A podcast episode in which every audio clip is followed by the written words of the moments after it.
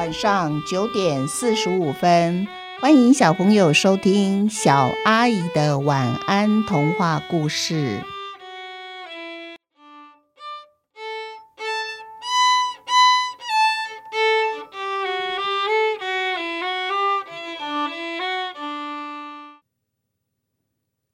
小麻雀的志愿。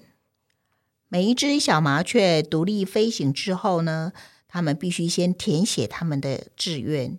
依照他们填写的志愿，他们会负责一件工作。小麻雀艾玛已经到了要填写志愿的时候了，可是他却迟迟无法决定，因为啊，现在所有他知道的志愿，他一个都不喜欢。艾玛的妈妈为此非常的苦恼。想当初自己还是一只小麻雀的时候，他才花一天的功夫就决定他要当一只好鼻师麻雀，天天带领大家找到好吃的谷物。每天清晨，麻雀会排成一整排，他们站在电线杆上开晨光汇报。天气麻雀会先做天气预报，假仙麻雀会详细的描述今天田里的稻草人的打扮如何。以免大家把稻草人误认成真人而吓得晕过去了。好鼻屎麻雀呢，就会带领大家飞往那种着好吃的谷物的田里，省掉大家盲目无头绪、乱飞、浪费时间和体力。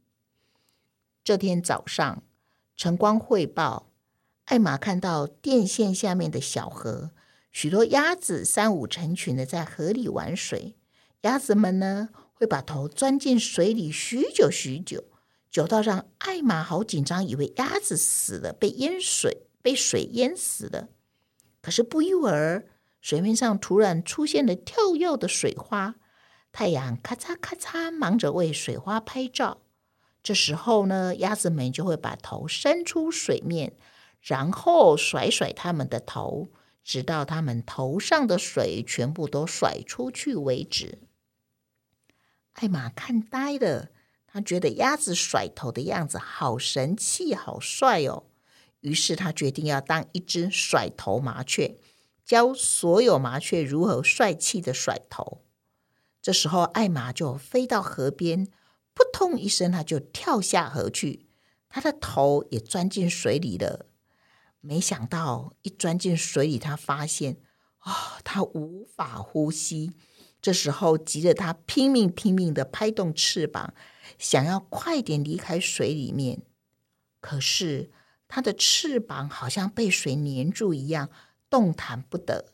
就在这千钧一发之际，鸭妈妈赶快过来，将艾玛从水里舀起来，放到它的背上，然后一路护送艾玛到草地上。艾玛吐出了好几口水以后。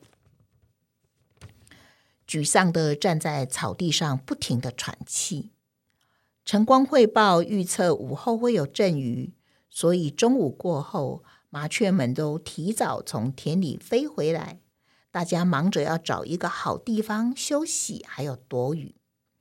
艾玛和妈妈在草地找虫子吃，一时忘记飞回家。下大雨，他们无法飞到树上躲雨。只好就近躲在草地周围的矮树丛。这片草地有一个自动洒水机，洒水机没有因为下雨而被关上的开关。这时候，雨水和洒水机洒出来的水，把草地的泥土灌饱之后呢，水就满出来了，然后形成一条小小的小水流。雨停了，太阳出来。天空出现霓虹，艾玛抬头看美丽的霓虹，兴奋地从矮树丛跑到草地上，蹦蹦跳跳的踩水玩。他和妈妈同时都看到那一条小水流。这时候，妈妈就对他说：“诶，你不是一直想要玩水吗？这条小水流非常适合我们麻雀玩哦。”这时候，艾玛的妈妈就带着他一起走进水里面。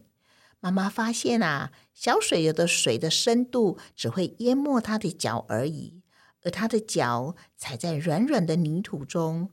于是啊，麻雀妈妈就放心的张开翅膀，摇着摇着水，开始来清洗它身上的羽毛。艾玛原本站在水中，他就把双脚缩起来，接着他竟然浮起来了。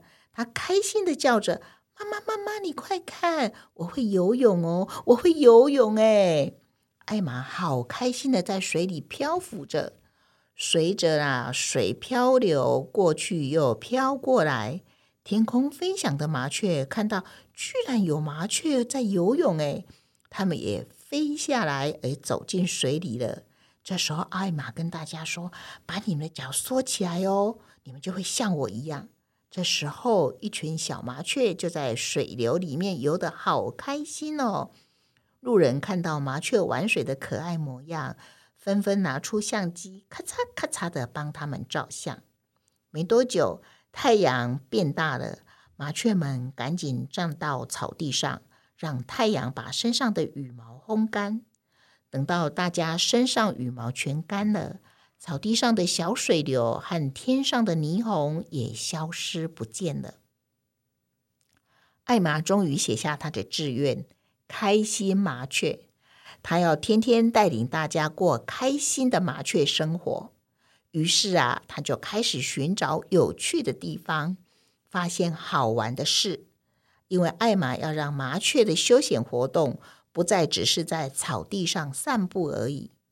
麻雀家族自从有了开心麻雀呢，他们不会再抱怨找到的食物难吃，也不会再抱怨下雨了增加飞行的困难生气，也不再为田里竖着一块烤麻雀的招牌恐惧不已，因为开心麻雀总是有办法让大家开心开心。